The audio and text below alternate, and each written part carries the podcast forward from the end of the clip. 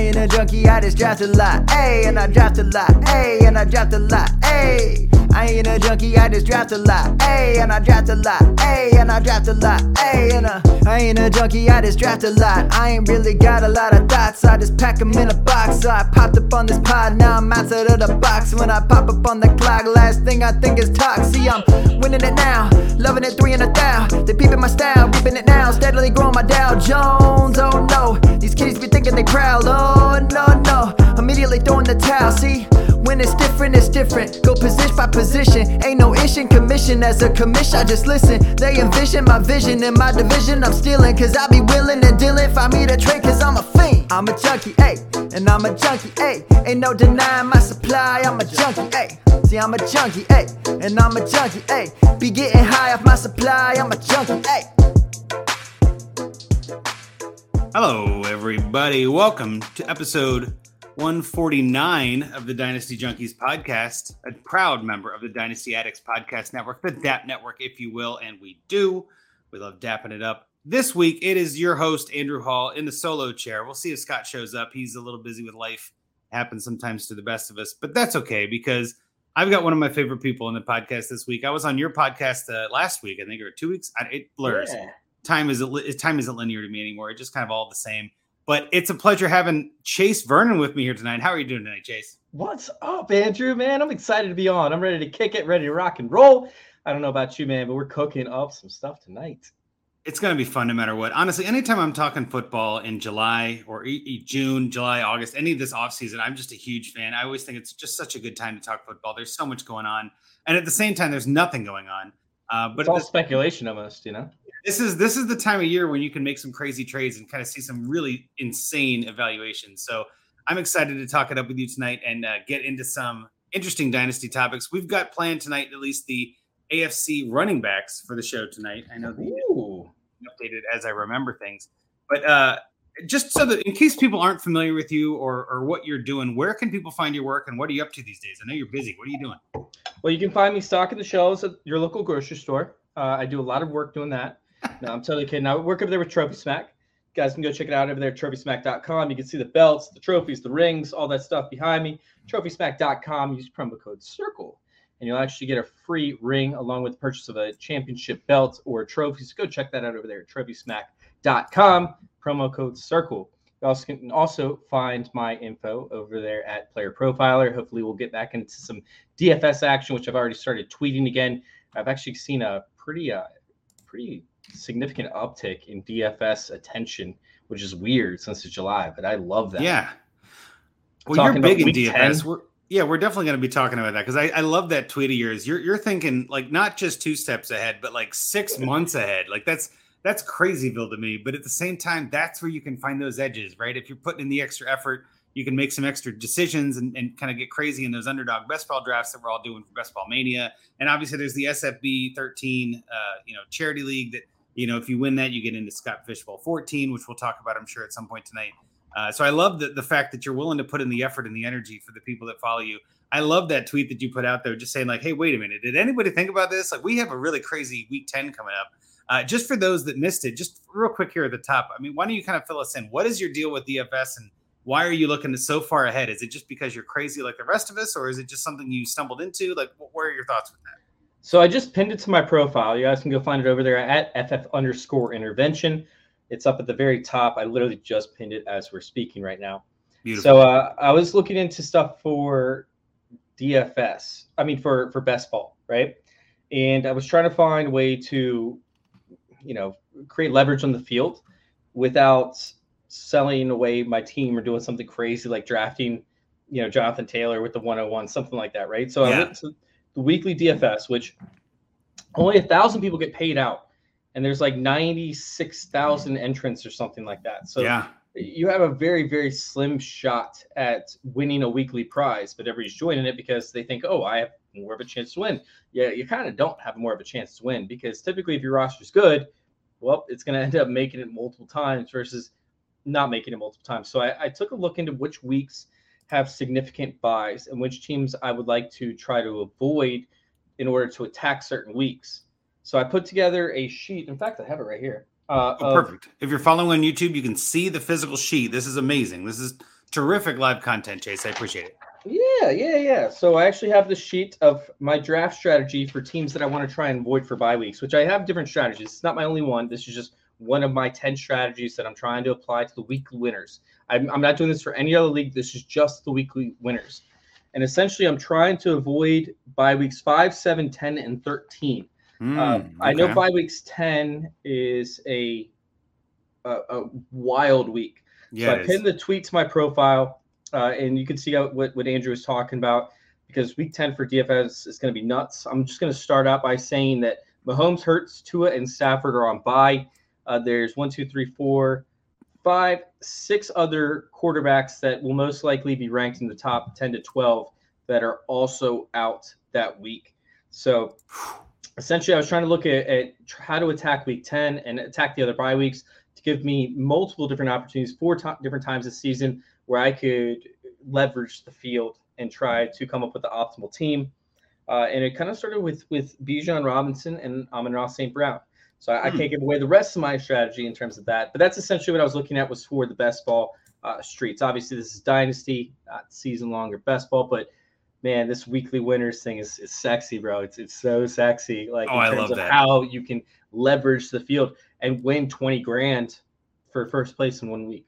Yeah, no, and I, I, haven't been able to get into the weekly winners. I've tried. It's not on Android and it's not on their uh, website. Even for me in Ohio, it's giving me an error. So I'm not sure if there's just some some twist I don't know about. But I love the idea of that, and you're exactly right. That's where you can exploit some some gaps and kind of say like, all right, well, what is no one else thinking about that I can exploit in week ten that no one's thinking about? And weekly winners, you draft the same team all year, right? It's it's a best ball tournament, but they're paying out every week on underdog, and that's huge so if you can find a week like you're talking about that can win you 20 grand, man, that is an edge and I love it. And it's it's similar for regular best ball drafts, but with weekly winners, it's way better because they're literally paying out every week, like you said, 20 grand. Like if, if you can find an edge in a tournament like that, especially a new format that no one else has really dived into yet, and kind of get an edge early and, and make that you know investment in a sense and kind of just go all in all in on week 10 you might be able to get that winner on week 10 and that's just that's going to change your life you're right 20 grand ain't nothing that's that's a lot yeah. like that's huge so i love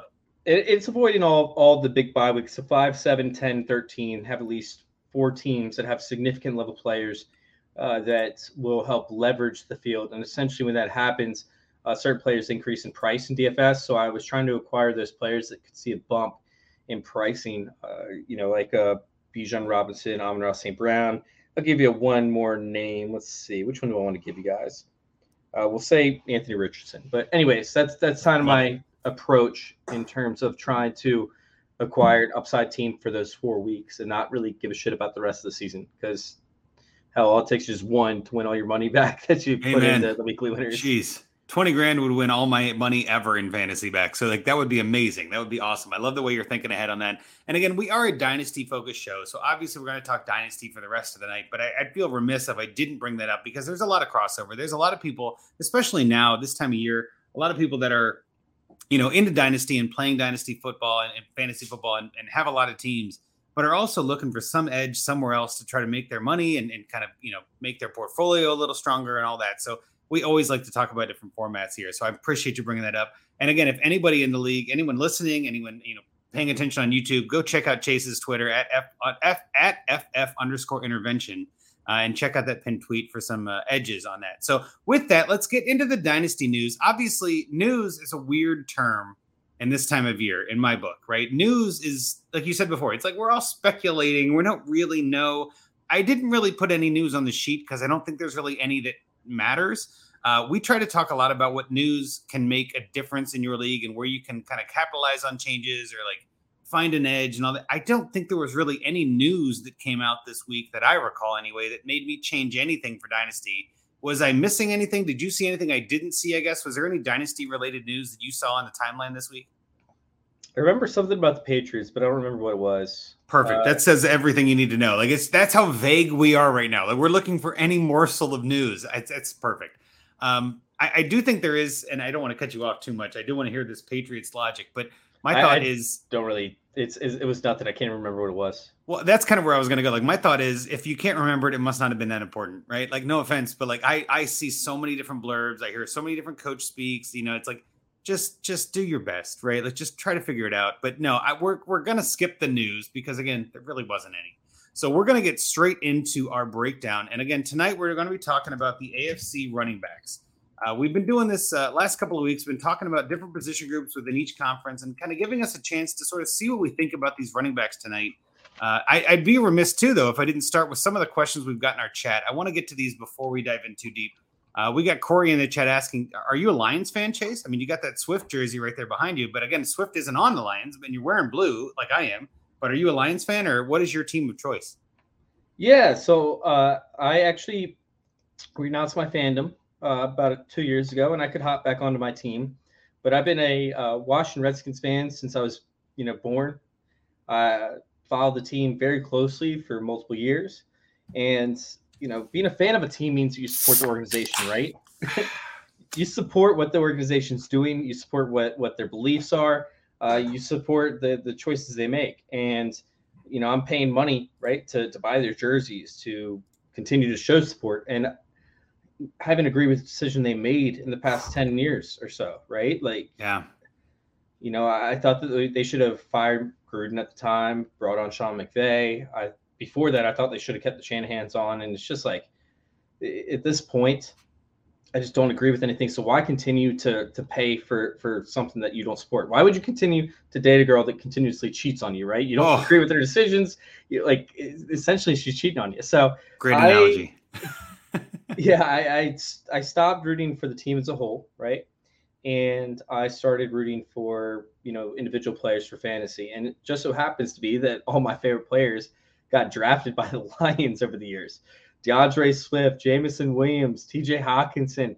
I mean, they just kept on p- picking up players that I absolutely loved. The the jersey below that is actually uh, uh, Williams college jersey from UNC. There you go. So that's not a Lions jersey. That's that's a, a, college jersey. And then you see the Swift helmet behind me. Yeah. Uh, you know, so it's kind of funny. Like a, lot of the stuff that I do have is Lions memorabilia, but I'm not a Lions fan by any stretch. I am looking for a new team.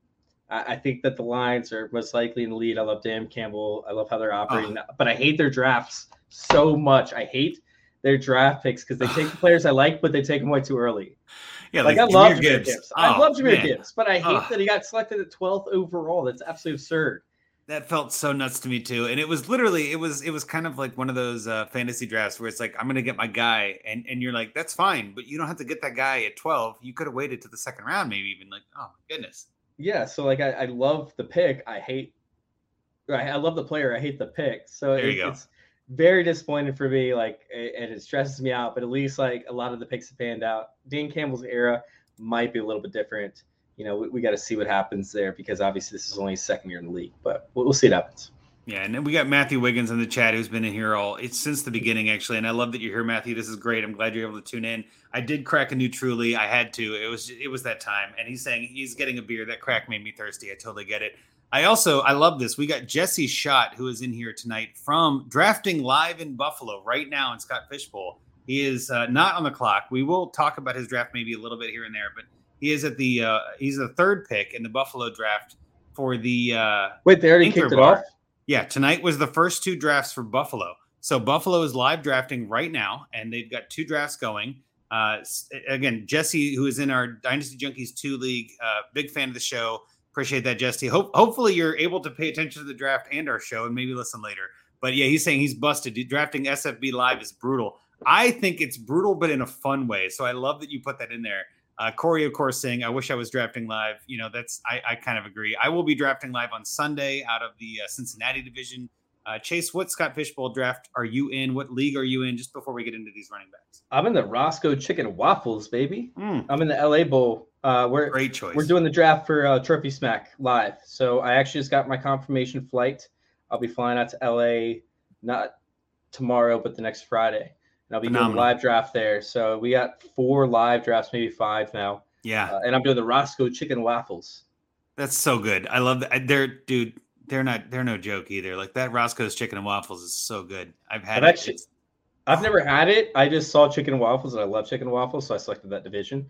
Um, but I mean, I already knew I was going to draft live there. I just didn't know which division I would go in. And in and out's okay. You know, yeah. it's okay. Like the other ones I, I've never had. So Well, Yeah, again, just I'm over to- here on the East Coast, just for for the again that don't obvi- know. as a washington fan I, I kind of figured on the east coast somewhere of course and then going out to la that's a big move. Obviously trophy smack i think is hosting that too right? Like that's a whole yeah, Trophy at the headquarters. We got a whole game room. We got a bowling alley upstairs, bro. oh my god that oh, i'm so jealous. I've seen some of that. But i will say this uh, hats off to john bosch here in cincinnati. He's putting on a hell of an event. Uh, we're doing a big raffle. You know the more you donate the more tickets you get. And we've got i think up to now up to $10000 worth of value in the raffle which is just Whoa. bonkers to me Like that's just so crazy that we've had that much donated. So I'm very excited for Sunday. I know there's a lot of good people. I won't name them here, but I because I'm afraid I'm going to miss people. But it's going to be a lot of fun at Streetside Brewery on Sunday. If you're in the Cincinnati area or even in the Midwest and are curious what to do on a Sunday, come hang out. Even if you're not drafting live, it's going to be a great time. But I think this is great too. I wanted to post this too before we get into it. Jason Jason Real posting here in the chat: join the dark side and become a Steelers fan. Start in the ground floor of the new generation. I, I guess. bef- what do you think about the Steelers? Are, are they an option for you? I know that they've got some some upside. They got some young talent. What do you think about them as a team? I will never be a fan of a team that has a mediocre quarterback ever again. I've went through the pain too often as a Commanders fan, you know, or as a Redskins fan. that. And we are. I will never go through the pain of having a mediocre quarterback ever again, which is why I'm not all in on the Lions. Like, I mean, I love Jared Goff. I actually think that he's a very good quarterback. Uh, but I will not be all in on the Lions up until I see them upgrade their quarterback situation. I could become Yeah. a fan of that team, but I'm not going to be all in. Well, I, I'm kind of wondering though. I mean, Goff was somebody I was big on last year. I drafted him in Scott Fishbowl, even uh, you know, Scott Fishbowl 12, which I'm wearing this shirt this, this tonight. Um, I like Goff a lot. I think he's actually got some potential in redraft leagues, but in dynasty, he makes me a little nervous because yeah, I think the leash is short. And you're right, he is mediocre. He's a great QB too, but I don't want to rely on him as an NFL QB or a fantasy QB if I don't have to. So I'm, I'm with you. Yeah, it's more of an NFL quarterback, but they're Yeah. handling him right. We just have to see him put together two consecutive years, and I'll be cool with it. But I, I would like to see them, you know, draft a quarterback this past year, potentially go after multiple first round picks for next year, so they could make a move for Caleb Williams, or Drake Maye.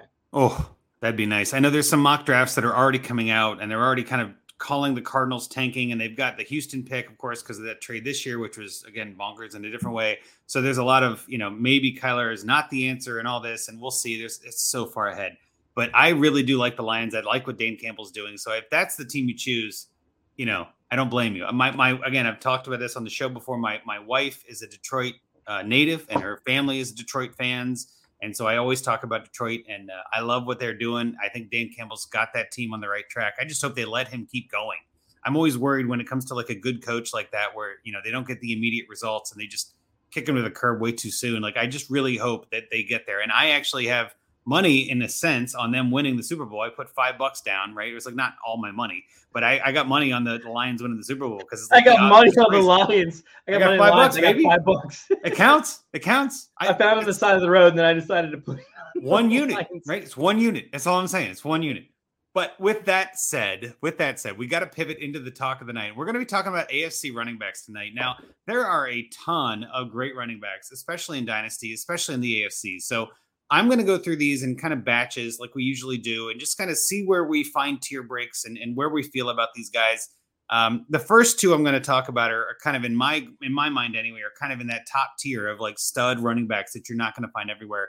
Running back two, Jonathan Taylor, and running back four, Breece Hall. Now, these are according to June ADP. July is still being collected. I didn't want to jump on that too early. I know some of that stuff's coming out, but we don't have all of that ADP. So DLF June 2023 ADP. We've got Jonathan Taylor RB2, Breece Hall RB4. Either of these guys a concern for you? Do you have question marks about these guys, or are these studs and we're we're kind of okay to move on? I mean, I don't have any questions about either one, but what do you think?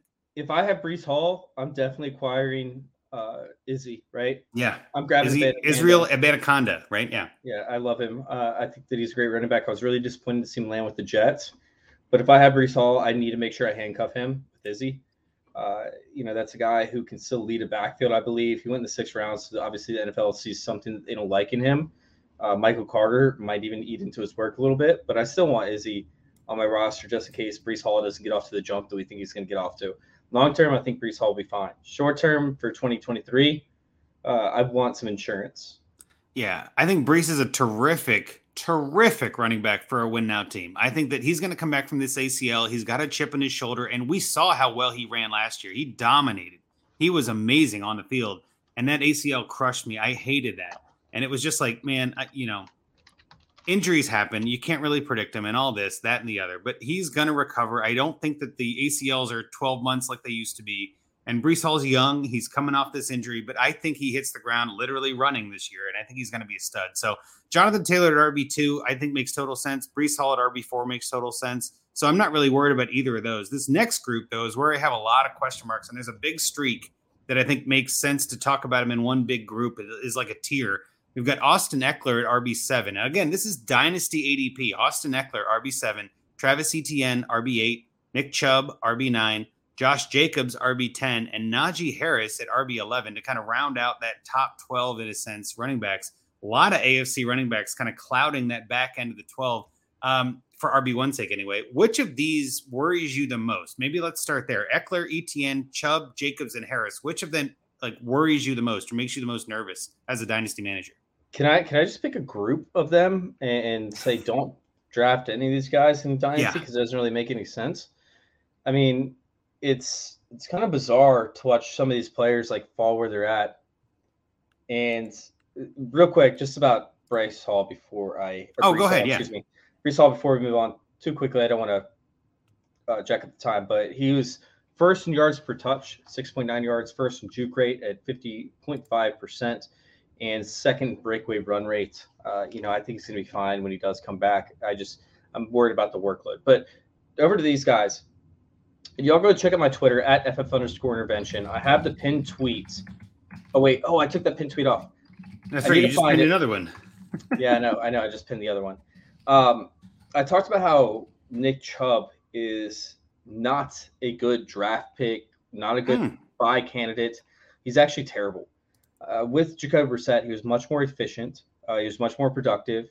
And when you look at the history of Deshaun Watson, Deshaun Watson just does not favor running backs. And we saw it with like Arian Foster. We saw it with with multiple different running backs he's worked with over the years. Deshaun Watson just doesn't like tight ends. He doesn't like running backs. He throws to his wide receivers, and if they can't get it, he's going to take it off and run with the ball. I mean, we saw a significant decrease this past year in red zone opportunities, in uh, goal line carries, in every metric that you care about for Nick Chubb, it was a complete fall off the map uh, for for him once Deshaun Watson came on the field in comparison to Jacoby Brissett. And I talked about it prior to the season. I said I want Nick Chubb, and then I want to trade him before the deadline hits. If you have a deadline in your dynasty leagues, no matter what is, I want to try and trade him by like week eight, a few weeks ahead of Deshaun Watson coming back, because some people are going to be hyped and they're going to think, oh, he's going to score so many more touchdowns. But when you look at the metrics of what Sean Watson does and how he treats his running backs, the running backs are the redheaded stepchild of this offense. He will still get yeah. the ball to his tight end in, in the red zone from time to time, right? It's very unpredictable, which sucks for fantasy. In terms of running back, he literally throws from the curb. He kicks them to the curb, you know, sits, sits there, gives them a, a, very thin sheet to put over their head while it's downpouring rain, and then just pulls off. And then he does another lap around the block and then he splashes them in the puddle that they're sitting next to because he hates the running backs. It is so bizarre. But not only that, we're seeing them completely transition to offense, right? When they went out, they traded for Elijah Moore. They're they're adding assets. We we heard rumblings about them bringing in Sean or uh, uh, Hopkins, right? Hmm. There is so much smoke around this. When there's smoke, they're fired. Sure, we could say Kareem Hunt is in there. Oh my God, he's going to be the lone back. But he was pretty much the lone back last year. And regardless of how that resulted in overall, you know, standings, like he didn't do shit when it came to the fantasy points per game once Deshaun Watson was back. So for me, I'm completely out on Nick Chubb. You couldn't sell me. I wouldn't buy Nick Chubb for a for a early second round pick, maybe a late, maybe a hmm. third round pick. I might take him. But well, I want that's nothing. not going to happen. No one's going to give that. Like no one's to give up Chubb for no. a third. Let's be clear. No, it's not. No, that's happen. why I said I'm, i have zero shares of Nick Chubb. I, I like Nick Chubb at the beginning of last year. I think I had about probably about 10 to 15 percent uh, share of Nick Chubb across my leagues, and I traded him by halfway through the season. I'm so happy that I did because I got first round picks for 2023 and 2024, and I will take them all day. Do not buy into Nick Chubb. Do not buy into the hype it's not going to pan out for you. Just look at the history. It's very easy to see. It's it's it's obvious that he's not going to be an asset for your fantasy teams moving forward at the value that he's going at right now. Uh, in terms of Josh Jacobs, I'll take him. For now. Well, hang, hang on one second. Hang on. I, I want to counter a little bit on this Nick Chubb, and I want to play right, exactly into what you said. Well, Kareem Hunt's not there, like you just said. Like he, oh, Kareem Hunt. Listen, Kareem Hunt got 44 targets in 17 games. That's a lot of targets, and I don't think that goes to Jerome Ford. And I do believe that some of that, in my mind, and again, this is speculation season.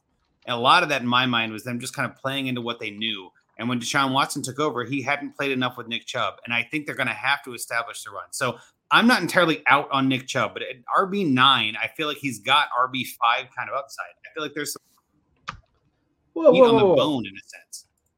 Wait, wait, wait. So first off, 44 targets for the running back uh, was in 17 games was like 20th in the league. Right, I'm looking at it right now. I mean, sure, was, yeah, yeah, yeah.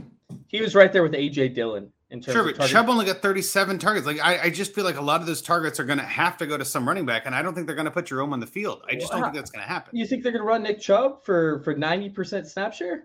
Yeah, I do. I think no. that's what they're going to do because I think they're going to run him into the ground. They got nobody else behind him, and I don't think they're going to go for anybody like a, uh, Ezekiel Elliott or Leonard Fournette at this point. They're just going to use Nick Chubb this year and be done with it. So, my, I mean, I'm not arguing with you entirely. I just feel like Nick Chubb at RB9 is a pretty good value in Dynasty. I'm also agreeing with you in a sense. Like now might be the perfect time to sell Nick Chubb if you don't believe that this is going to keep happening. But the, the opportunity share has to go up in my mind. Kareem Hunt was a viable option. He played all 17 games. He was there every game, and they were definitely not afraid to play with him. And your your point is exactly right, though. When Deshaun Watson took over, Chubb was less important. I agree with you. But I think with the way this offseason is going, with the way that these running backs are just being kicked to the free agency market, I don't see the Browns signing any of them because it just doesn't match what they're trying to do. And I think there's a very good chance that Chubb is the guy this year as a as a very rare stud in fantasy. Now, again, I'm not entirely saying go buy Nick Chubb, right? It's always about the cost. But at RB9, I don't mind that price. And again, if Jacobs is RB10, I would rather have Jacobs than Chubb. I, I think I'm going to agree with where you're going here. But my point is that Chubb is not a scrub, right? To paraphrase that, like, I don't think Chubb is going to die. I think he's going to be a fine option if you have him on your roster and you can pivot to a Jacobs and a second for Chubb every day in the week, right? Like that seems like a great idea. But you're not going to, no one in their right mind is going to sell you Nick Chubb for a second alone. I just don't think that's going to happen. I'm just being honest. No, no, no. And, and honestly, I, that's why I, I, said, like, I, I would try to, like, I would take a early second round pick if somebody offered that to me and I had Chubb. But I mean, he just wasn't like Kareem Hunt wasn't utilized inside the five. I'm, I'm sitting here looking at the numbers you know, Chubb had a significant snap share once uh, Sean Watson came back. He went from right around a 45 ish percent snap share down to probably about a 30% snap share once Deshaun Watson came back. He was only seeing maybe two to three targets per game, right? So adding on two exactly. to three. But but all right, so create or Nick Chubb's not going to get two to three targets per game additional to what he already had. Why not? Right? Because else do they have out of the running back position? Like the, honestly, like Jerome I understand Ford. your point, but uh, I just I don't think Jerome Ford is that scary to me though. That's what I'm saying. Like I'm just not that worried about Ford as I was about Hunt. That's fine, but you're not going to see uh, Nick Chubb get six targets a game. Like that's not the the type of player he is. That's not how they want to run their offense. That's not why they traded for Elijah Elijah Moore. Like that's not going to be the the case. Like if we see Nick Chubb get six targets a game, that would be absolutely through the roof, like nuts, right? He's never seen that target share in his life from quarterbacks that aren't mobile quarterbacks, right? Typically, those are designed passes like screens and whatnot left for Kareem Hunt. He didn't get a lot of dump offs. He had design plays for him. Uh, and when it comes to the opportunities that he gets, right, they weren't really high value opportunities. He was getting maybe like 0.5 red zone touches or attempts, targets per game, right? That's not enough to to sway a player's value that much more, especially when we saw that regression in terms of his efficiency and his volume.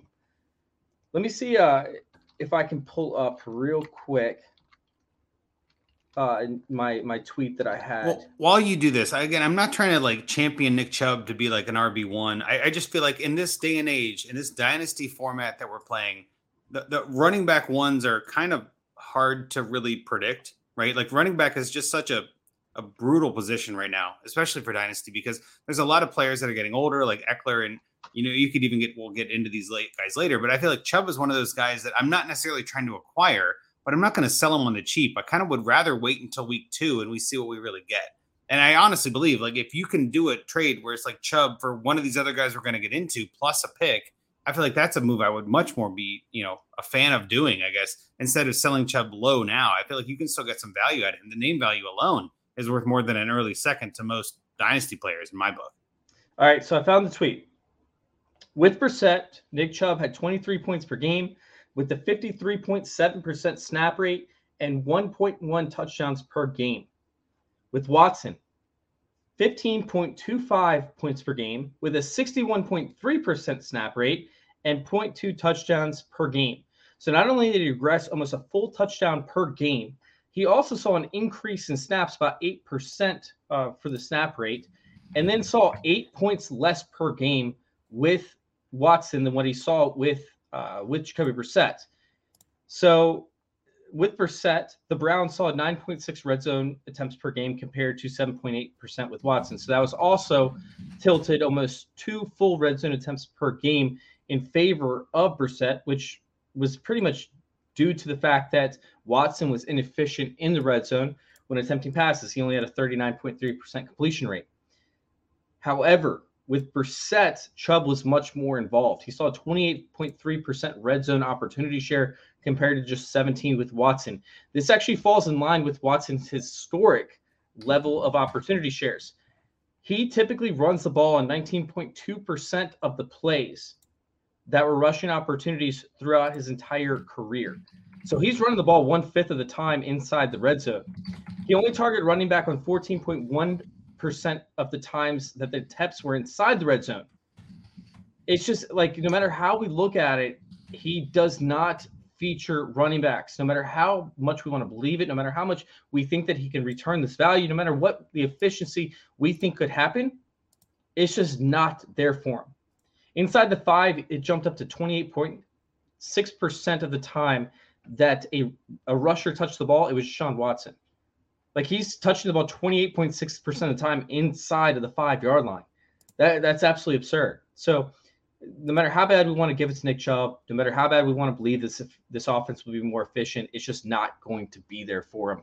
And to take him as the you know RB nine overall, I think is just a little bit absurd. That's fair. That's entirely fair. And I know we were kind of pivoting already into Josh Jacobs, and I want to get into that conversation too because I think Jacobs is in line for a huge uptick. I think that offense is really going to lean on Jacobs more with Garoppolo, in my my personal opinion. I know you were yeah. kind of already getting into some Jacobs love. I would much rather have Jacobs over Chubb straight up. I'd even rather have Harris over Chubb straight up. What I'm saying is Chubb is not a scrub, and that's kind of where my my my opinion, I guess, or my my defense of Chubb ends. I'm not saying he's terrible, but I just feel like, man, I, I like Chubb a lot as an RB two. I don't know if I like him as an RB one. And I'm saying if you can get him for cheap, like if you can get somebody who's on your same page, is like, hey, I'll, you know, if you, most rookie drafts have already happened, so you're selling him for a 24 second and hoping it's an early second. I'd much rather have Chubb than an early 24 second every day of the week. Like, no matter what you think of him, I think he's still got a lot of points on the board this week. But what do you think about Josh Jacobs and, and kind of where do you think he goes as a as a player? I think a lot of people are high on him. Are you high on him too? I mean, after what leading the league in rushing last year, didn't he? I mean, yeah. how can you not be? He saw 44 targets, I think um, last season as well, or, or, was it was it 45? I can't remember. He saw a decent amount of targets. Uh, you know, he should belong ahead of Chubb. He absolutely belongs ahead of Najee Harris uh, in, in, dynasty leagues. It's not like I love the guy. It's not like I'm like, oh my god, I got to have Josh Jacobs. But if the right price is there, I'll take him on my roster any day on a team that, that needs to win now. Uh, I just want to jump in real quick too and say like the, the guy that I wanted to bring up in this tier was really Austin Ekeler. You know, like as much as I like Josh Jacobs, I'd probably rather have Jacobs than Ekeler maybe straight wow. up for this season, right? I think Ekeler's got some question marks around him. That offense is going to be changing. I think he's getting older, right? So there's maybe if you can trade Ekeler for Jacobs in a second, like that's the kind of move I'm looking to make, right? Are, are you down on Ekeler this year? are you higher, thinking his RB seven value is maybe a steal for running backs in dynasty right now? Well, he was RB one last season, right? So yeah. I, I, think that that carries a stigma. I think you can get a lot more for Austin Ekeler in a multi-year contract, by the way, than you could for Josh Jacobs on a one-year contract. So, Fair. you know, like the dynasty community perceives him much higher than they do Josh Jacobs. So if you're talking about Josh Jacobs in a second, I'd take Austin Ekeler over Josh Jacobs in a second. Um, I think you could probably get Josh Jacobs in a first based off of the community perspective of where Josh Jacob lies. Because what we're seeing now is the tier, the tier gaps, right? So Yeah. Austin Ekeler still remains, I think, in the tier one, although he's back to back with Travis Etienne. I still think he's in the tier one, tier two, maybe for running backs, right? The difference here is the fact of the tier three running backs. Like when we start talking about Travis Etienne, we start talking about Nick Chubb. There's they're going an average for like each echelon of these tiers that we discussed. Yeah. They're going on an average of a round later than what they did last year. Right. And the biggest gap is actually the tier three running backs are going about a round and a half to two rounds earlier than what they did last year for the tier three guys, uh, for the most part. It's kind of a little bit absurd, but like everybody's hopping on this wide receiver, the zero RB builds, or these, Yep. Yep. you know, here just RB builds. that. Yep. And, and so we're seeing these running backs fall so much further down than what we've seen in previous years. Remember the dead zone, right? It was rounds Oh, what three through six or four three through, through six, six. whatever. Yep. Three through Everybody six, right? hated running backs there. Yeah. That's where all the running backs are going now. There's not any running backs going in that in in the first couple rounds. You see Jonathan Taylor coming off the board in the second round. Um, Ekeler's going off the board in like the the third Second, round. third. Yeah. Yeah. Uh, Breece Hall's second or third. And then you just see this gap, right? Where it's like the fourth round, fifth round is just loaded. And it goes all the way through the ninth round because that's where everybody's putting these running backs, right? Because they're grabbing their quarterbacks, they're grabbing their wide receivers. They're, they're Especially in mixing. Superflex. Yep. Yep. Yep. I agree. It's nuts to see how far these guys are, are falling in terms of not their, their rankings for positional values, but their rankings for overall values. So, you know, it- it- they're going too cheap. I honestly like I wouldn't say that any one of these guys don't belong in here, but if if there are some guys that should belong in this section, right, that should poke their way into this ADP, Rhamondre Stevenson belongs ahead of Najee Harris, belongs ahead of Josh Jacobs, and belongs ahead of Nick Chubb, in my opinion. Uh, J.K. Dobbins should probably be ahead of Javonte Williams. Well, here, so now. let, us get into that tier. I, this is actually perfect segue. So the next tier of running backs, in a sense, in terms of uh, dynasty ADP, we've got running back 14, Rhamondre Stevenson, 15, Javonte Williams, 16, J.K. Dobbins, 17, Derrick Henry. So these guys are all bunched together in ADP, a little bit lower even than the guys we just talked about. But I mean, again, Stevenson, I think, has a lot of upside, especially in Dynasty. They just got rid of James Robinson on the Patriots, right? So, like, they're obviously not too worried about Stevenson. They traded away Damien or traded away think Damien Harris left. Like whether they cut him or not, I don't remember right now. But point is, Stevenson I think is going to be a stud. Javonte Williams coming off an injury. J.K. Dobbins, who again I'm with you, is going to be pretty good, and Derrick Henry is still a stud. These are the running backs I'm targeting more than anything. This is the price that I would like to pay too. I would much rather pay the uh, Derrick Henry entry fee. RB 17 for Derrick Henry, you're like that. That's just that's right in my wheelhouse. So you were talking about Dobbins and and kind of Williams, I guess. But like, what do you think about these guys in this tier? Should they be a tier up even in your mind? I'm concerned about Derrick Henry, and this is probably the first time I voiced it. I've never been a Derrick Henry guy, so I haven't had to voice it. I've never had to defend Derrick Henry because I've never gotten this back. Um, but I'm concerned that Derrick Henry could end up going through the same thing that we saw Todd Gurley go through, Mm, where he just took so many hits over such a short amount of time that we see his, you know, body pretty much failing him essentially. So although Derrick Henry's a physical freak, so is Todd Gurley. Todd Gurley was a physical freak. He was an athletic freak, and we just saw his body just fall off a cliff. And he couldn't carry the ball more than 15 times a game because if he did, he wouldn't be playing that next week. He would have to take a couple Yeah. weeks off. So for me, Derrick Henry's not somebody that I want to try and acquire. Uh, I, I have him in a few best ball leagues, but honestly, I was kind of forced into picking him because he fell to me, you know, so I wanted a value. Uh, in terms of dynasty, I want nothing to do with them because you're not going to be able to get anything for them in a year from now. Like I, I you're want, entirely right. Yep. I want assets that increase in value, right? I'd rather have a second round draft pick or a late first round draft pick that will increase in value from this year to next year. Derrick Well, Henry's so look- going to disappear. He's going to turn to dust after this year. I know that's always the concern with running backs, and that's what makes this show so interesting to me, and, and kind of talking about these running backs in general, because like in theory, that could happen to any running back. We, we saw it happen to Gurley real quick, right? Where Gurley was like a stud running back in the top five dynasty running backs, and then the next year was like 30 or something crazy, like fell off a cliff. We see it all the time, and Gurley's the most recent example, but we saw it happen with a bunch of different running backs over the past five or 10 years. And I think Derrick Henry is a prime case for, like you just said, like getting him at value. Running back 17, I don't mind that at all for Derrick Henry. I don't mind getting him at all as as the RB two or RB three, even or, uh, you know, flex option on my team. I don't want to rely on him. My God, no. But running backs are also the most easily replaceable in rookie drafts. So for me, it's like I don't mind if he falls off a cliff as much because I'm usually drafting a running back with my first round pick if I still have it anyway. And so I think I'm I'm kind of with you on a lot of this. And I feel like of these guys, Stevenson at 14, Williams at 15, Dobbins at 16, and Henry at 17, I think the only one that I would call ascending at this point is Stevenson and maybe Dobbins if you want to get back on that train. Maybe Williams if you think his injury isn't a thing, but definitely not Derrick Henry. I agree with you. And I think, again, trading for a running back on the ascending clip is tough to do because you kind of have to get a little lucky. And again, if we're looking for points, if you're contending, if you're win now, I don't mind at all going to acquire Derrick Henry for a second or third round pick. You might actually be able to get a third for Derrick Henry because somebody out there who owns Derrick Henry, who manages Derrick Henry, let's say, might be willing to just get out of it and be done with it, right? You might be able to get him as a throw into a trade. And that's what I love about that guy because the value is so great. Like you just said it, like the value falling to you at RB17 in Dynasty startups.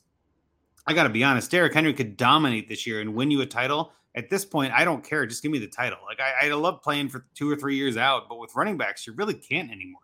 Running backs are so hard to predict two to three years out. I'm willing to take the points and just see how it goes. You know what I mean? Yeah, that makes sense. It definitely makes sense. Uh, you know, Todd Gurley had three years of 350 or 325 touches, and then he fell off a cliff with his, you know, arthritis in his knee. I think it was arthritis, right? So Derrick yeah. Henry's not dealing with the same issues. He had three big years, had the one down year, and he came back last year and played pretty damn well. I think he had like 350 touches, 375 touches, something like that. So, you know, like I, I don't hate that as much, but you know, if you're building a win now team, it's so much more difficult because dynasty people weren't as informed, right? We didn't have all this information out there that told you, hey, don't go pursue this player, don't go pursue that player, don't trade for a wide receiver that's hitting the age of 27, don't trade for a running back that's about to turn 26. You know, like the AJ pack.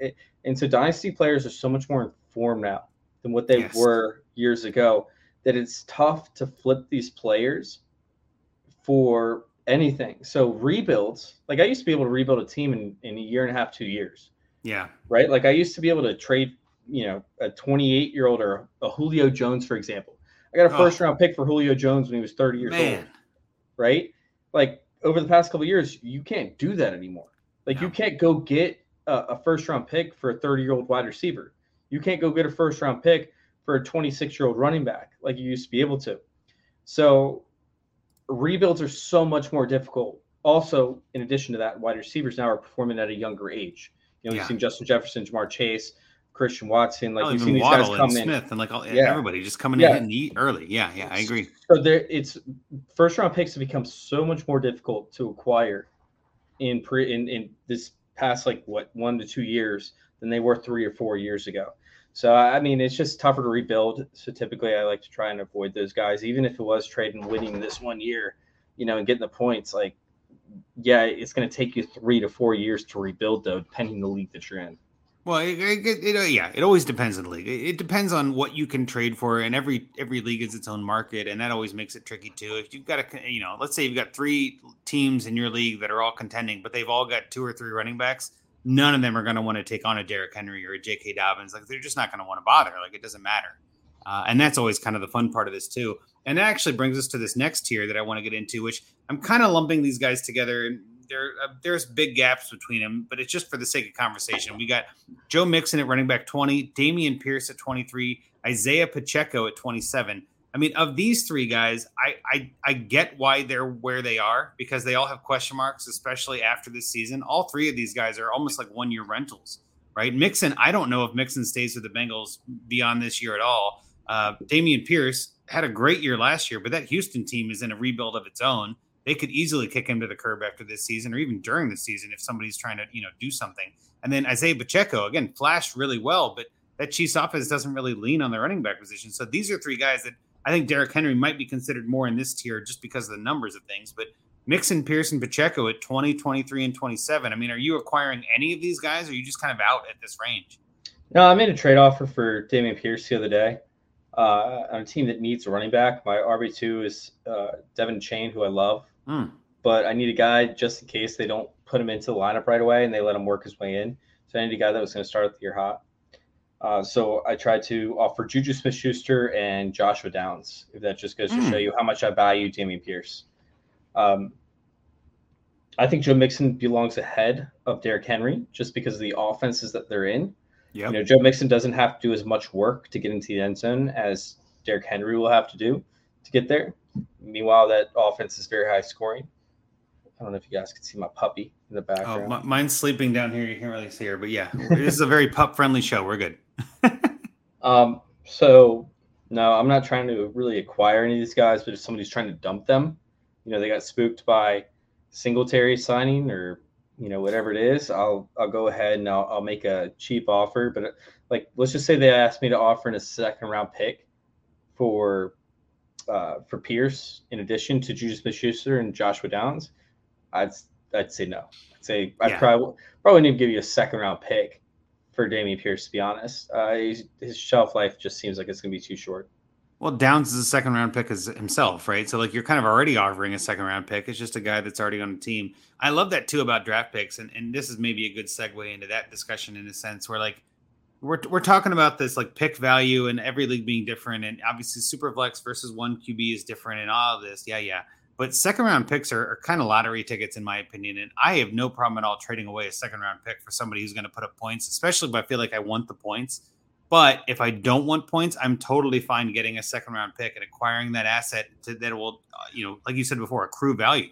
Right, Dameon Pierce is almost unlikely. I would I wouldn't say impossible, but very unlikely to accrue value from RB twenty three in June 2023 ADP. I just don't see that getting higher even if he does well, right? Even if if something goes exactly right, if everything, all the stars align, he's what RB 16 at best. I just don't see him being like a stud RB. And then next year, he might not even be on the team and might be somebody that we're you know trying to trade away for a third or a fourth during the draft, right? So I I you know I'm with you entirely on this, and I think I agree with you too on Mixon being ahead of Henry. I'd much rather have Mixon. That offense is a lot more higher powered offense in, in the Bengals. Obviously, I'm a Bengals fan. Everybody can see this. Everybody knows this. Um, but I think Mixon's kind of going under the radar a little bit because there was a lot of question marks about whether he's going to be re-signed and are they going to trade or they're going to trade for someone else, yada yada. There's was he in trouble too, though? As I was going to say there's also some fear about him being suspended because there is some off the field issues. I don't think that happens though, from what I've heard and what I've read and things like that. I don't think that there is going to be anything, at least for the 2023 season, that causes him to miss time we never know, right? The NFL is its own little weird whatever. And Alvin Kamara, who's an NFC running back, we're not talking about, but Alvin Kamara dropped precipitous, precipitously after that that off the field issue he had. So there's a lot of that fear that he just won't play. I think Mixon plays all year without Samaje Perine. I think they're going to have to lean on him a lot. So I'm with you entirely on that Mixon over Henry take. But Pierce and Pacheco are both guys that I'm just kind of like if I can get him as a throw in, sure, but I'm not going to acquire them myself. I'm not really like trying to add those guys to my team because I just don't think either one of them have a long shelf life and a lot of value left to accrue. I feel like this might be their max. And this kind of brings us to the next tier that I want to talk about, which is a smaller tier as well. But uh, RB 30, James Cook, and 31, De'Von Achane, who you mentioned before, I think both of these guys have more of an upside in my book. These are both potentially rising assets in theory uh, they both are very young running backs on teams that are gonna run the ball. I know Buffalo likes to run the ball with Josh Allen a lot, and they've they've acquired was it Latavius Murray and they got Damien Harris. Like they got some other guys that are crowding that backfield. But James Cook could be a guy, and then De'Von Achane, As soon as as Devin Alvin Cook signs there, Achane's value might tank. But if he doesn't sign there, a Chain might be a stud. And at RB thirty one, you could get a startable RB two for very little, very low price. And so Cook and Achane are both, in my opinion, anyway, guys that could have a higher upside from Mixon, Pierce, and Pacheco, who are in that kind of quote unquote tier ahead of them according to ADP. So what do you think about Cook and Achane? I know you like Achane, but what do you think about those two guys here? So Cook means nothing to me. Uh, you, you talk about Cook and I, I get flaccid. Um, how family friendly is this show? Didn't see that coming. You're fine. No, you're fine. We're not family uh, friendly. You can be unfriendly okay, to cool. family. You almost spit out your baby when I said flaccid. I was very so. close. I did not see that coming. Uh, I'm just not interested in, in James Cook. I just I get it. The backfield's too crowded. They don't care about the running backs. They'll let him go. You know, draft another one in the third round. They're more about the efficiency of the offense. You know, they don't care which running back is carrying the ball five yards. There will be a running back doing it because they're too concerned about Josh Allen and the rest of this offense. De'Von Achane, though. De'Von Achane is sexy as fuck. I I I love De'Von Achane. I I literally talked about it throughout the entire draft process. Decided if he lands with Miami, if he lands with Miami, if he lands with Miami, I put a hundred dollar bet down on Miami and ended up winning like nine hundred bucks, uh, or maybe it was twelve hundred. I think it was twelve hundred. Uh, I was Very like, nice. he's gonna land with Miami. He's gonna land with Miami. He's gonna land with Miami. This is it. This is De'Von Achane's season. Like I love, love, love De'Von Achane in this offense. I mean, we talk about speed, right? So I, I'm just gonna try and draw something out. If you're listening to the podcast, I'm sorry because you don't get to see my hand movements. And if you're listening on YouTube or watching on YouTube, I'm sorry because my hand movements will make no sense to you whatsoever. So you really aren't missing out on anything if you're listening to the podcast. But I'm gonna I'm just gonna draw something out. You have Jaylen Waddle on one side, elite level speed, right? You have Tyreek Hill on the other side, elite level speed. You're gonna end up having in, you know, your Durham Smythe is gonna be a, a, another blocker, right? Then you're gonna have Cedric Wilson, or you're gonna have Braxton Berrios to play the slot. So you're gonna have these two guys on each side. They're gonna run really fast, like super fast, right, yeah. up the sidelines, right? And they're gonna run their their 15 yard routes, which take time. So you're gonna have. Are you gonna leave if you're the Bills? You're gonna leave your cornerback one on one with Tyreek Hill running down. I'd rather not. No, I, am definitely going to be doubling them whenever I have a chance. Yeah, pulling what, safety about, coverage over. Yeah. What about Jaylen Waddle? You're going to leave exactly. him one on one? Nope. No, no, that's not going to happen. So you're going to have four defenders, right? they're going to be they're not going to be able to stack the box. You're going to have four defenders that are going to be pretty much guarding the outsides with with those two wide receivers. Meanwhile, you're going to have a linebacker or a safety or nickel, maybe a nickelback, right, on Cedric Wilson, Berrios. That's going to pull it out. So you're going to have essentially your your four defensive linemen or your three defensive linemen and then three linebackers or two linebackers up against six blockers, right?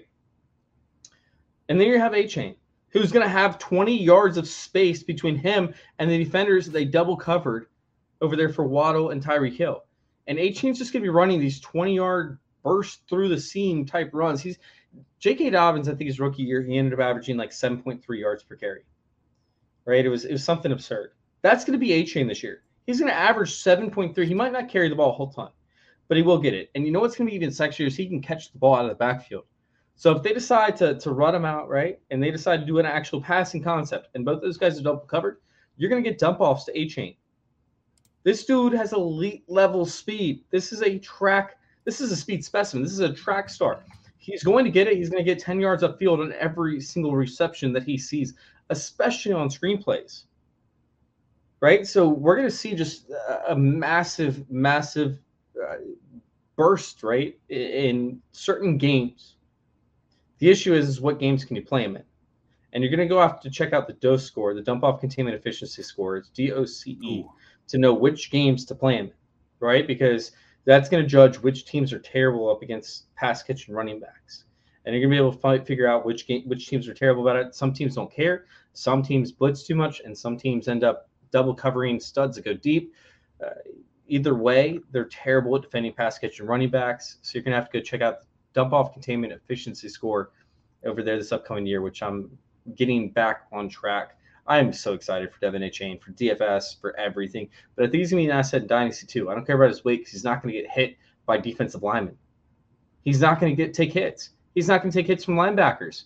He's going to have to get tackled in the secondary because that's going to be the first chance that they're going to have to actually get to him with six blockers on the line and only facing – five people in the box, six people well, in the box. You're you're putting it exactly where I was at with actually with Achane. Uh, when he got drafted by Miami, I'm like, oh, that's a problem because there's so much speed, like you just said. So much speed. It, it's funny too because the only people, and I only is in the right term, the, the best people on the defense to catch Achane are going to be having their backs to him because they're going to be racing downfield with with Hill yes. and Waddle.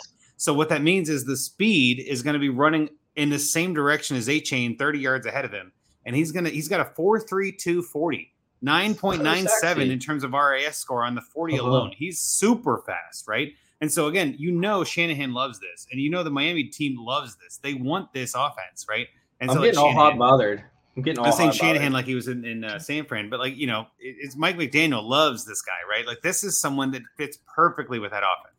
And so I'm saying, like, I'm with you entirely. I think that he can easily break juke some linebacker out of his shoes because the linebacker is going to be not 4 3 speed worthy. And it's just, if nothing else, run right by him. So I kind of agree with you on all of what you just said. I will say this there is some concern in a sense because that offense, especially with Tua, it worries me that he's going to be, you know, concerned about getting another concussion or they're going to be like bringing in an extra, like Durham Smythe in a sense to block and all this. And then Achane's going to get outside. I don't know if Tua is going to have the time to find him and all this. It makes me nervous. And it's speculation season for all of this. But I will say, I agree with you entirely on the speed being the killer. Speed is not something you can train an NFL player to do. You can't train whatever you want to do. You can't make an NFL player faster.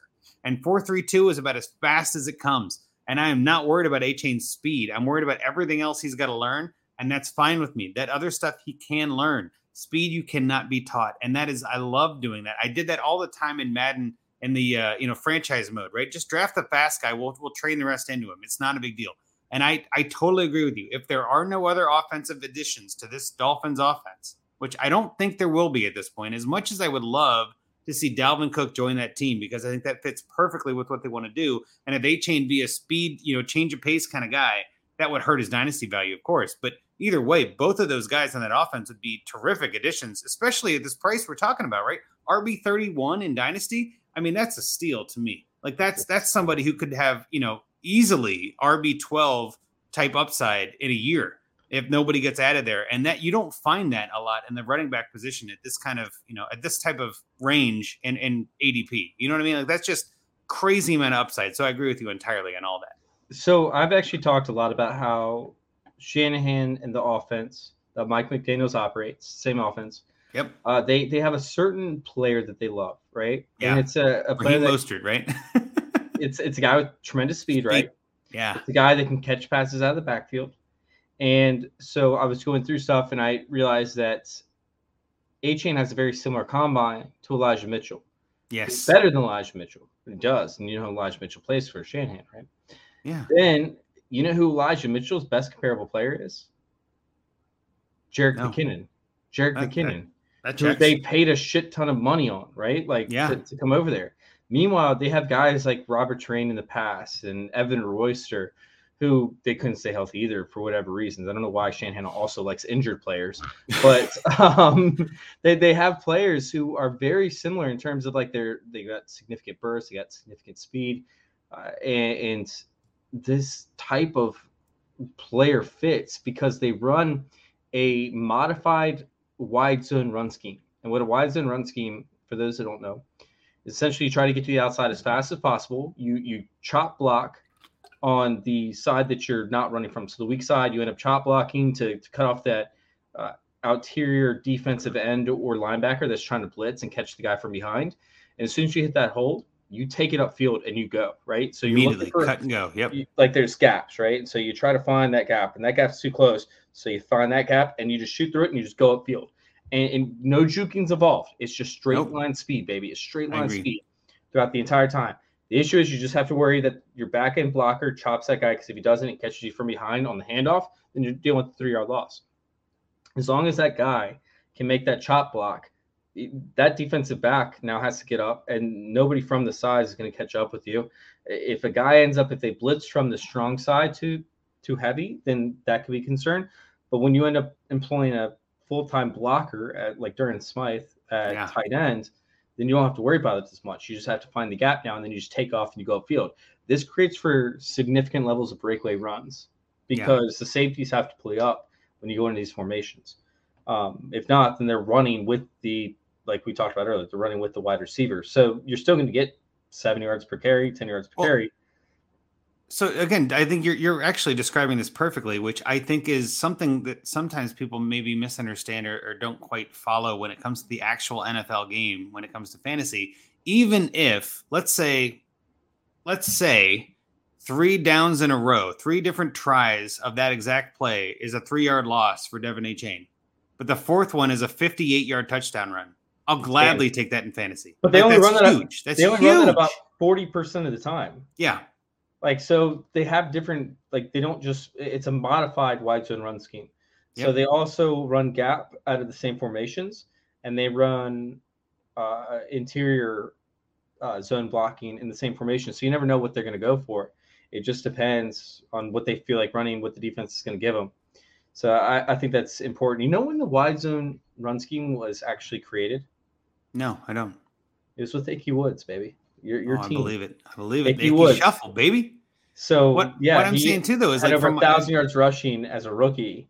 Uh, it was created with him and the Shanahan's and uh, the Gibbs, Hmm. uh, who was I think an offensive coordinator for the Bengals or something on those. Not Joe Gibbs, but one of them ended up bringing it over to Joe Gibbs. yeah. Who ended up implementing it. But the wide zone run scheme was actually started. The first year it was created was with Ickey Woods. Well, that's interesting, but also I feel like there, it opens them up to a lot of different like counter games and like putting Waddle and Hill on the same side on like you know on a strong side, like putting the two speed on the other side of the field and just kind of seeing if H can get to that corner and go. There's nobody that can catch him because they got to cover too much field, right? So like there's a lot of opportunity for Achane to break those big runs in this offense, and that's actually what I like about him a lot and why I like his upside. Because again, all it takes is one you know 58 yard run to win your week in fantasy. You know what I mean? Like that's huge. And again, if it let's say again, you know, heaven forbid, he, he has six chances in a game, but five of those are three yard losses, and it feels like they're not going to go that way. You know, Mike McDaniel is going to be like, no, no, we're still going. We're still going to figure it out. We're going to block an extra guy. We're going to do an extra thing. We're going to make this happen because he knows the upside is crazy. And that one run is all it takes to win you. And 12 yard, 12 point play for fantasy, right? Like it happens every year. We see this all the time. So I love De'Von Achane, and I just wanted to give you an extra chance to talk about him. We did have an interesting conversation, I guess, here too in the chat, uh, where it's like, is Achane as good as we think he is? This is an interesting trade. Matthew Wiggins bringing up in the chat. Would you guys trade Jacobs for Achane and Levis and a Superflex?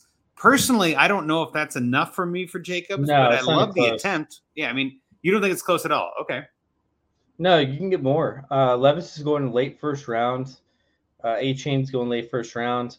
Sure, that sounds like a, a fair trade for Jacobs, but honestly, like once the season starts, it's not going to be fair because Will Levis is not going to be starting for the Tennessee Titans most likely, and if he is, really doesn't have the weapons or anything. You're not so- going to want him. Yeah. Yeah, so uh, I would wait till a couple weeks into the season and revisit that trade because Yes. Achane's also not going to start out of the blocks.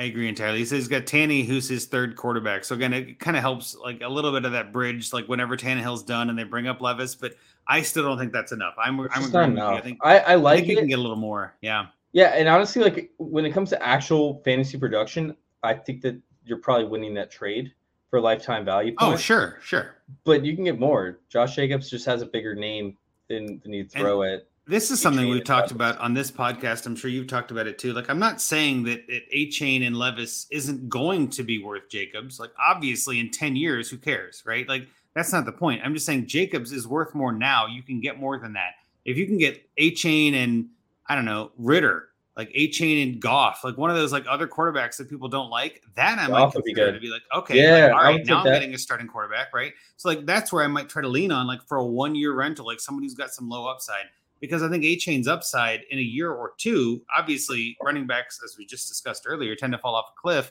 I don't know if Jacobs is going to be a running back, you know, RB one for three years. I can't say that, but I do feel like the the point potential, if you're rebuilding, especially, I love making a trade like that just to get out of Jacobs and get some upside guys that are rising up the ranks. Um, there are some other guys that put on the sheet, of course, that I want to talk about, and, and we can kind of put all these in one last group and see if any of them you want to talk about, but to round out the top 50 running backs in AFC running back ADP, we've got J Spears at 40, Tank Bigsby at 41, Damien Harris at 42, Samaje Perine at 43, Chase Brown at 45, and Izzy Abanikanda, who you mentioned before, at 48, Devin Singletary, who you mentioned before, at 49, and Jaylen Warren at 50. Any of these guys you're targeting in trades that you feel like could see a big uptick, not necessarily in points, but like in dynasty value in a year from now? I mean, is any of these like is any of this like a, a diamond in the rough maybe for you? Damien Harris and Devin Singletary are both too low.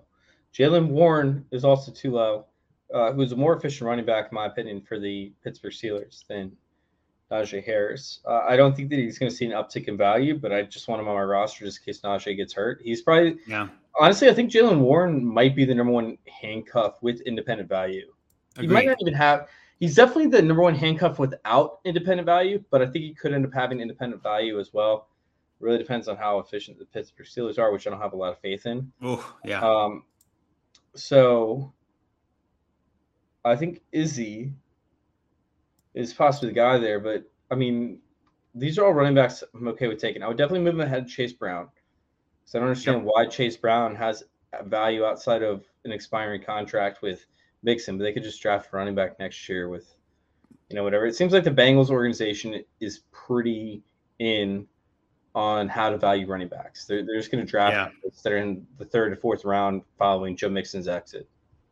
Well, and also they, they don't tend to pay running backs. They paid Joe Mixon a second contract, and I wouldn't say that was a bad decision looking back, but it just doesn't happen that often. The Bengals don't tend to do that. I also don't see the Bengals adding somebody like Ezekiel Elliott or Leonard Fournette. Like that's just not how that's not what they do. Like that's just not how they they tend to operate. Um, and I think that's partially why Chase Brown is elevated a little bit, at least in value, because it's like, well, they drafted this guy, they must like him. But he was a fifth round pick. I, I just I'm not sold on Chase Brown that much myself. I'd much rather have Chris Evans for even cheaper, to be honest with you. I think Chris Evans has a chance to be a kind of sleeper for the Bengals this year, in a sense. Uh, Mixon hasn't exactly been the pillar of health, and we'll see what that happens this year. But of this group, again, Spears at 40, Bigsby at 41, Harris at 42, Perine at 43, Brown at 45, Izzy Abanikanda at 48, Singletary 49, and Warren at 50. Just to round that out again, I like Perine a lot because I think there's a chance he starts the year hot and you can flip him for something more in week three.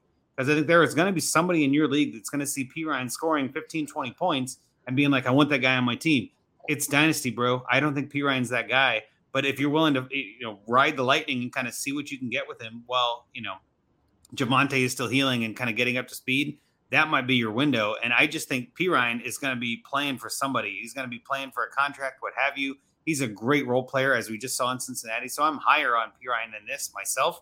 Uh, I don't disagree with you at all about Harris and Singletary both being a little low, though. I think all three of those guys are guys that I would be fine to grab and just kind of see how it goes to start the year. Because again, with running backs, especially, you really never know. I mean, running backs are, I don't want to say they're a dime a dozen, but it, it gets down to this range and the value is so low and the, the price is so cheap.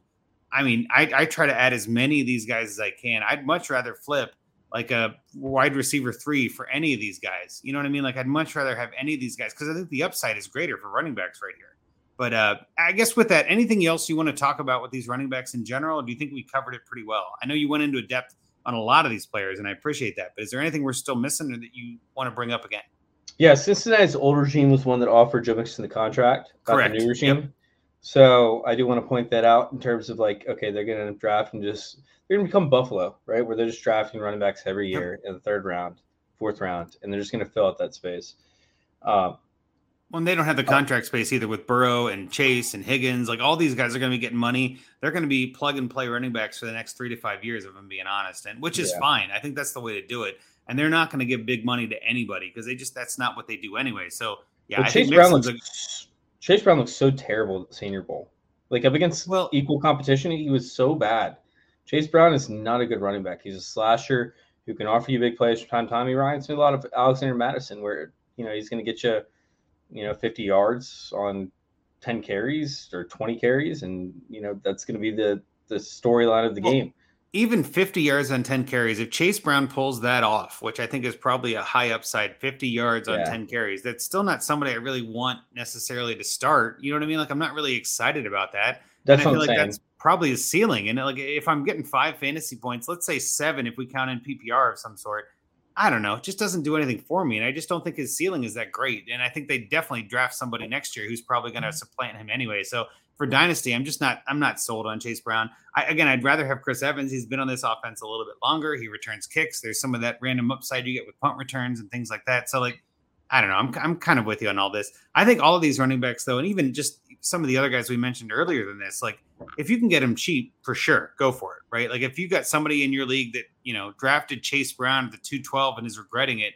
and is willing to sell him for a third, I'd do that. You know what I mean? Like, all right, I don't know if I'd take a third for him. I, I, would, I would probably pass on a third for Chase Brown. I would oh, no, I'd much rather have Chase Brown than a third. That's what I'm saying. If he's if somebody in your league is willing to no, send Chase Brown, I, I no, I thirds are so random to me. I'd rather re-roll and see what Chase Brown can do, and then just a third I can get back in and trade anyway. So I'm not really that worried about it. So there's there's a guy who wrote this uh this workup um, on fantasyintervention.com. It's the most recent article. Plug. And it talks about uh yeah, of course. I uh he talks about how the only player that ascends in value from third round picks are tight ends. Hmm. Um, the quarterbacks can do it, but they don't always do it.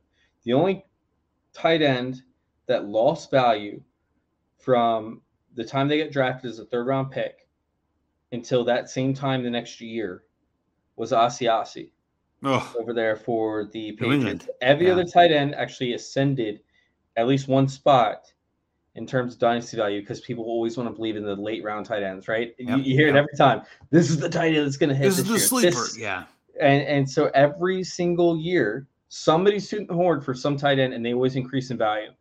So i'd much rather take a tight end with a third round pick or a fourth round pick or a free agent undrafted free agent you know Yeah. what, how many rounds you playing for dynasty i'd much rather take that and have them in set, ascend in value right and get an earlier third round pick or maybe a late second. I traded Okonkwo for the 201 this year. Every single year i I load up on third round, fourth round, and undrafted tight ends because I know at least one of them is going to go for a second round pick. And honestly, I'd much rather have that than have Chase Brown, who's going to turn into Chris Evans because Chris Evans was Chase Brown before Chase Brown was Chase Brown, fair. Yep. and Trayveon Williams was Chris Evans before Chris Evans was Chris Evans, who became Right. Chase Brown, who is now Chase Brown. Every Yeah. single year, we see that, and they never, you know, increase in value. They never end up, uh, you know, accumulating any kind of draft capital. So I'd much rather have the third round pick, which is liquid. And if I have to make a pick, I'm typically going to take a tight end in the third round. Interesting. All right. Well, Corey put this in, and we didn't really talk about him at all, but he says he likes Tank out of these running backs the best. We really didn't get into Tank Bigsby, but there is some question marks, I guess, on you know whether or not that team really wants to lean on ETN and is Tank Bigsby the guy. I don't know. I feel like neither one of us really brought it up. To me, that says everything. Where it's like maybe, sure, I don't know. I'm not banking on it. I'm, I'm if it happens, fine, and I miss out, great. If it doesn't happen, I didn't spend much on it. I'm not really that worried about it. But I do think Tank Bigsby isn't a bad pick. I definitely think his value is about right in this point, like an RB 41. Like, sure, like take a flyer on him, like see what you can get. But I mean, if you're telling me Tank Bigsby or Chase Brown, it's Tank Bigsby every day. You know, like, are you kidding me? Like Chase Brown, I just I'm not too wowed by. Even Izzy Abanikanda, who you kind of mentioned earlier, as a handcuff. I, I think Tank is a great handcuff in a sense too. But other than that, I, I'm just I'm kind of out. But again, I don't even handcuff. I don't think. I think they Well- they increase Jamal Agnew's snaps. Like they'd figure out other ways. Tank Bigsby is the guy that's going to have 15 carries for 60 yards if ETN goes out. If ETN Right. doesn't go out, he's going to have eight carries for for uh, 23 yards or something Yeah, stupid, right? Yeah, that's yards. yeah, that's kind of what Maybe a makes me worried about Tank. And I, again, I hate banking on injury. That just doesn't work well for me. I've never been able to predict that, and it just it's not something that's sticky anyway. So even if you are able to, it just not like you can predict the next one. So you're just kind of hoping for lightning in a bottle, and that's really what the, the case is for all these running backs. If you think about it, any handcuff, even you're just hoping something happens to change the value. That's really all this is. So yeah. I feel like we covered these guys pretty good. Jacksonville, real quick. Jacksonville's never shown a propensity to give their running back goal line touches. If Tank Bigsby landed with Dallas, where they've shown this eagerness to give their goal line back carries over and over and over again, like you know Ezekiel Elliott's gotten over the past few years, I'd be much more inept to draft Tank Bigsby. But Jacksonville, they get down on the goal line, they'd rather pass uh, in most cases. So I just don't see the touchdowns existing there in order to draft Tank Bigsby. But maybe I'm wrong. No, I agree, and we'll see. Obviously, with running backs, you never know, right? Like at this range, you're just hoping to to guess right. That's all we're all trying to do. So appreciate that. I think that was a pretty good coverage. I think we broke that down really well. We're definitely past the hour mark, and I love that. Uh, we do have to bring up. We had one listener league trade this week that I wanted to mention, especially because this, it covers two AFC running backs. Like, thank you so much, guys, for playing right into the the topic of the show. So in Dynasty Junkies 2, we had a trade where Renegades of Punts gave up Josh Jacobs to Dynasty Eeyore for Travis Etienne. Now, straight up, which of these two do you prefer, Chase? I know I have my opinion, but I want to hear yours first. Which of these I'll- guys, Jacobs I'll or take I'll take ETN. I like ETN a lot, and I think straight up ETN makes sense based on value. Again, to refresh, ETN is the RB eight in June ADP, ADP and Jacobs is RB ten. I kind of get the logic, especially if you're afraid of Tank. And it's ironic actually that Dynasty Eeyore gave up ETN, and he was the one who was just commenting. Corey here was saying that you know he likes Tank, and he was the one that gave up ETN. So thank you, Corey, for playing into this. But also, he's like, I was hoping for Tank or Johnson in Dallas. I agree with you. Like there, there is definitely some love there in the sense that he went to kind of maybe harm ETN in a sense. I don't. I, I get the logic of. I don't hate getting Jacobs for ETN, but I feel like you could have probably gotten more. I feel like you know Jacobs plus a little bit equals ETN in most leagues. And so in this point, it's like you're you're kind of giving up a little bit of value. So again, Corey doing a great job here trading. Or sorry, Renegades of Punts doing a great job here, doing Josh Jacobs straight up for ETN. I feel like he got a little bit of value, but again, I don't. I, and Wiggins, obviously, thank you very much for posting in the chat. He was the one to trade with Eeyore, and I, I love that. I wasn't sure which team that was. So again, two of the guys in the chat are here talking about their trade. I love it. But I think Jacobs greater sign ETN straight up as the ADP shows, but it's close. And if you got a guy and you're convicted on that and you want to go with it, I don't hate you. I don't think it's a bad trade. I don't think it's a terrible, you know, we don't do vetoes. We're not revoking any of this. It's more of a get your guy trade, and I respect the hell out of it. So I love that, guys. Thank you so much for helping us out with that. Last segment of the show. This is one of my favorites. I know we talked about this a little bit uh, via DM this week. Find me a trade, and and I, I again, I'd be remiss if I didn't at least play the clip because we have it, and I'm going to because it's awesome. Find me a trade. Thank you, Brian Har, for that. This is submitted by Andrew Ember, who is also in Dynasty Junkies too. So we've got a very DJ2 centric show tonight. Um, his team is the uh, well, it's just A Ember, but the league is Average Joe's League. Uh, this is a 12 team PPR, 1.5 uh, extra for tight end premium, and a super flex. Start 10, quarterback, two running back, two receiver, tight end, three flex, super flex league. Um, I'll bring up the rosters here for those that are listening or, or that are watching, I guess. I won't really go through the whole thing but I do want to read what Andrew's thoughts are because I feel like it's pretty appropriate for what we're trying to do. Um, he says it's one year into the league. Uh, it started out attempting to contend, but then Dak and Lance got injured, which, oh my God, I hate when that happens. Uh, Dak and Lance got injured the first two weeks last year with no real QB3, so pivoted to a tank for the 101. I respect the hell out of that. I think that's the way to do it. If your team gets injured, just just see what you can do. Pivot around, right? Uh, he moved Tyreek, Aaron Jones, Hawk, and Kamara for picks and young pieces. I kind of like that. Again, not knowing the deets, but I like that move. While keeping a core of uh, London and Higgins, traded Dak and Lance in a deal for Hurts in the offseason. Again, I love that trade. I think Hurts is a stud. Uh, another trade of a late first plus late second for Godwin. I love Godwin, so I think that's a smart move. Even though it is a first, it's a late first. So even in Superflex, I'm fine with that. Um, Andrew mentions here he thinks he's still a potentially a year away from being a strong contender, but could be a fringe playoff team. Believes my best next move is probably to consolidate some of my flex type players into more bona fide starters, which I'm always a fan of if you can. Um, and then obviously trying to see if you can get somewhat stronger QB2 instead of Pickett, Ritter, Levis, which we'll kind of get into. But it is a 12 team league with, again, some long TD bonuses. I know I have the, the show sheet up. I didn't see if you put a, a trade on here, Chase, but were you able to find one for Andrew's team, which I've got on the screen here? Um, you know, it's a little late to come on to this aspect, but honestly, I would have made a trade prior to the season. Obviously, that I mean, prior to the draft, uh, that's obviously done. I would have moved the 101 away to acquire more dominant uh, quarterback, and then seeing if I could have acquired assets around that because you're not on the same bell curve of production. And I talk about this a lot mm. on my podcast, where I want the same level of production and up and coming players at the same time. Like you have Chris Godwin, who's about to lose value. You have Michael Gallup, who's losing value. Um, you know, Don Peoples Jones could be losing value, and then you have Elijah Moore on top of that, who, you know, they they're going to cannibalize each other's value. Uh, you know, you already have Alec Pierce, so I would like to see you move back one spot and grab Anthony Richardson, and then try to make a play for maybe Michael Pittman mm. or something on those lines. Uh, this is a tough roster because you're just on so many different wavelengths of your production. By the time you're ready to compete, Bijan Robinson is going to be on the verge of getting a, a second contract, right? You're only going to have yeah. him two more years on a rookie contract. So taking Bijan was counterproductive to an extent, but you can still rectify this. You can still rectify this. This is a two quarterback league, right? Yep, super flex. What would you do here, Chase?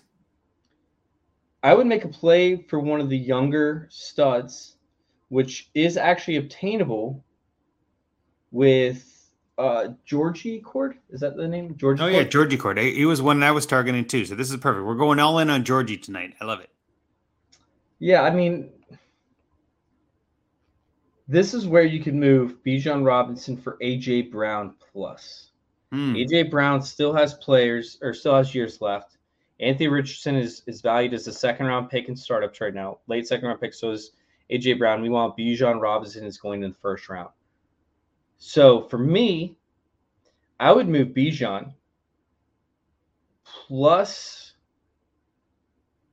your 2024 second for Anthony Richardson and AJ Brown, and I think you could get that deal done. Wait, repeat that again. It was Bijan and what? And a 2024 second. Okay. Or you could go with actually, you know what would probably be even sexier than that? Chris Godwin. Chris Godwin, Bijan Robinson. You acquire Anthony Richardson and AJ Brown. You might even be able to get a pick back for that or a young player that could see ascending value. I'm trying to look for one. Oh wait, Michael Pittman. So you might have to throw in a little something extra. What what what do, what do you got? My only concern with that, and this is, I'll pivot into my trading. We can talk about them both together. My only concern with that was when trading with Georgie Cord, the only thing I noticed was his quarterbacks are a little light. And so if you're giving up a quarterback without getting one back, I feel like Georgie's probably going to want a quarterback, especially if he's getting rid of Anthony Rob- Anthony Richardson, which was probably the 102, right? Like that, you know, that's a stud quarterback in a rookie draft. He probably earned that pick based on his team here.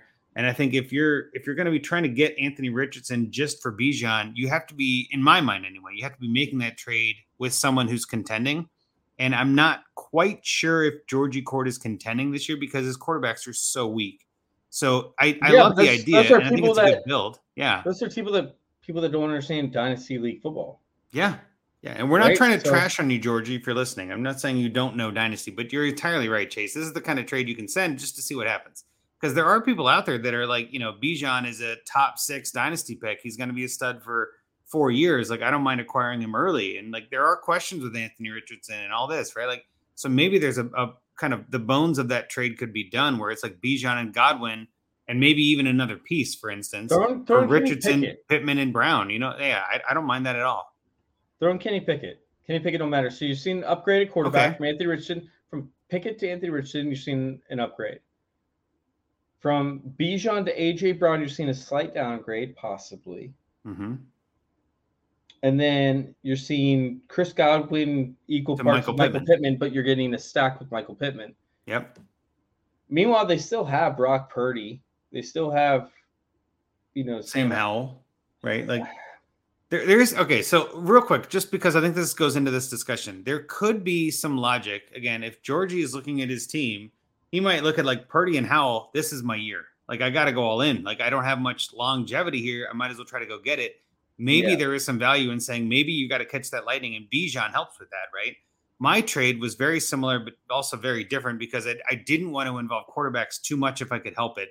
So my trade was with the same team with Georgie Cord was Bijan and then Chig and Mayer, Chig and Michael Mayer, who I think are both good tight ends in a sense, but neither one of them are really going to be flashy enough in my mind for Dobbins, Freiermuth, Howell, and a 24 first. And the logic being, like, I don't mind getting a quarterback in Howell who is kind of a rental in a sense. It upgrades your QB3 a little bit.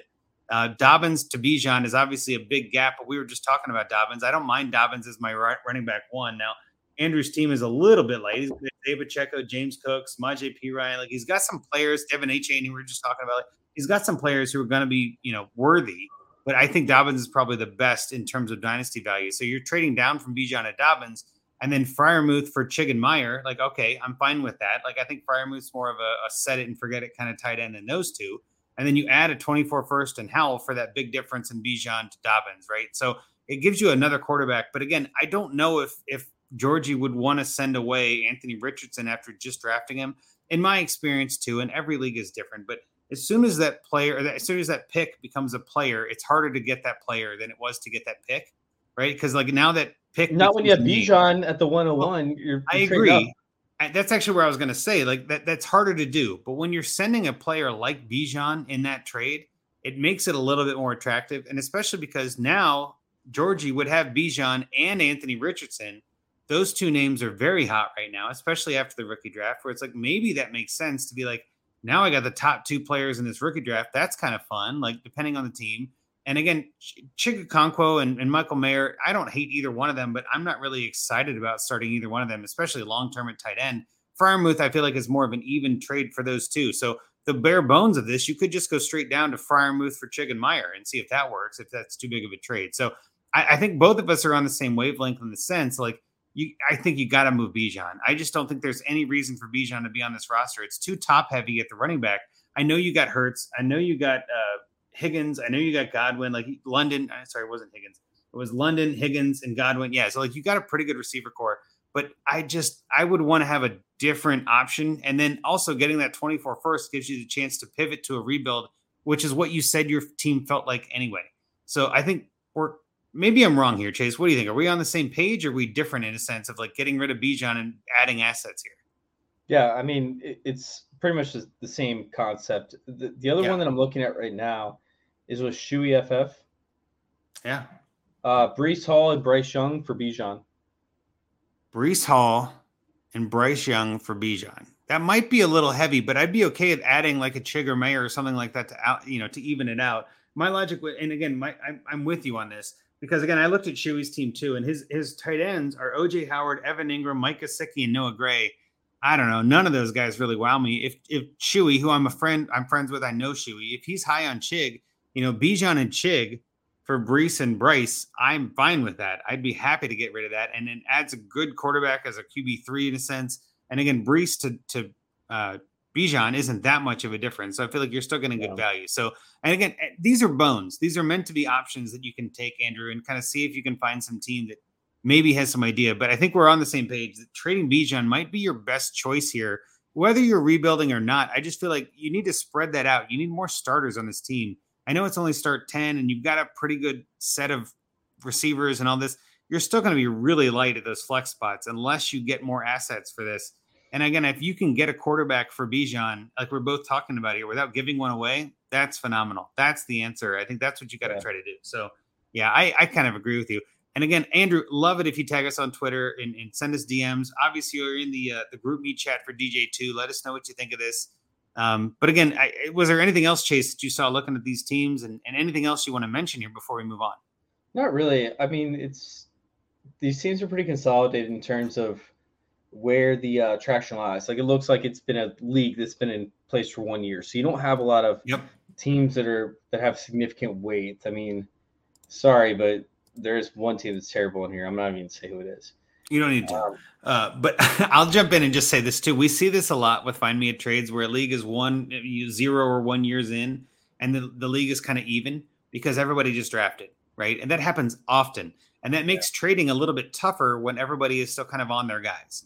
Um, and, and again, no fault to anybody. If your team is the, I know which one you're thinking of, which is the one I'm thinking of that I'm not going to mention.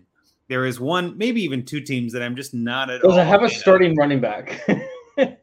well, the one I'm thinking of doesn't even have a, a solid QB two, where it's like, just yeah. what are we doing? Um, but anyway, um, my logic is there are some teams sometimes, even in one year out dynasty leagues, that are already in rebuild mode.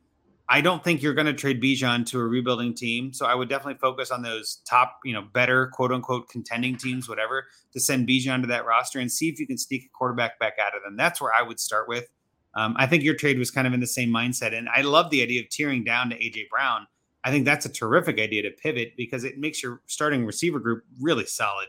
And it gives you that that stack with Hurts, which obviously is kind of a twist too in Dynasty. I love stacking elite assets like that. I love doing it in redraft and best ball and all that. But in Dynasty, it's not. You also get Richard and Pittman too. Which would be phenomenal, right? I totally agree with you. But again, in Dynasty, some people frown on that or they don't want to do it. I love doing it. I think there's always a fun time with that because then you get that kind of – synergy bonus in a sense. When that team is doing well, you're doing well, and your team is rocking and rolling. And if it's not doing well, your team wasn't doing well anyway. You know, you just you're fine. So yeah, I think that's good. I think that gives you some good bones to move on there, Andrew. Hopefully you can find it. Like I said, tag us on Twitter if you pull that off. Send us a message in the GroupMe. Um, but for the most part, I think that wraps us up. Is there anything else you wanted to talk about tonight, Chase, before we get out of here tonight? No, I think I'm set. I think I'm good to go. No, and I appreciate you coming on. I know Scott again. Scott was busy, couldn't come on tonight. I'm not reading his handle because that's the rule. Rocky doesn't get his read either. But follow us on Twitter at Dynasty Junkies. You can follow me at Andrew Hall FF.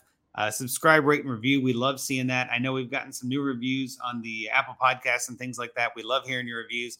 Tag us in polls. Tag us on Twitter. Any of us, our, our DMs are always open.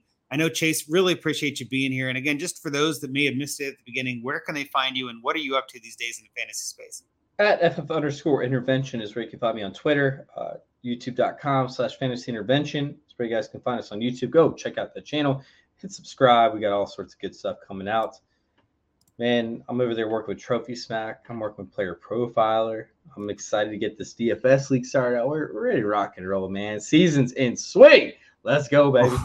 Amen to that. And again, I'd be remiss if I didn't mention Jesse again, his uh, SFB team who is drafting live in Buffalo tonight. I want to call this out because I think it's awesome. He's at the 103. He's got Mahomes, Barkley, Daniel Jones, Darren Waller, Joe Mixon in the fifth, Amari Cooper, Chris Godwin, Greg Dulcich, um, uh, Antonio Gibson, and Jordan Addison for his first 10 picks. Honestly, I love that team. I think that's pretty stellar. I like it. I like Waller and Dulcich both at tight end in this in this format. Uh, I love Mixon as your RB2. We talked about him. Antonio Gibson, of course. I like that in the ninth. So, again, Jesse, thank you so much for chatting with us tonight while you're drafting. That's just baller to me. We also had Matthew and Corey who were involved in the trade. We had Jason Real in the chat tonight. Appreciate all you guys for tuning in. Anybody else who's listening live, anybody else who's listening in podcast form, thank you so much. We appreciate it. And with that, Junkies out.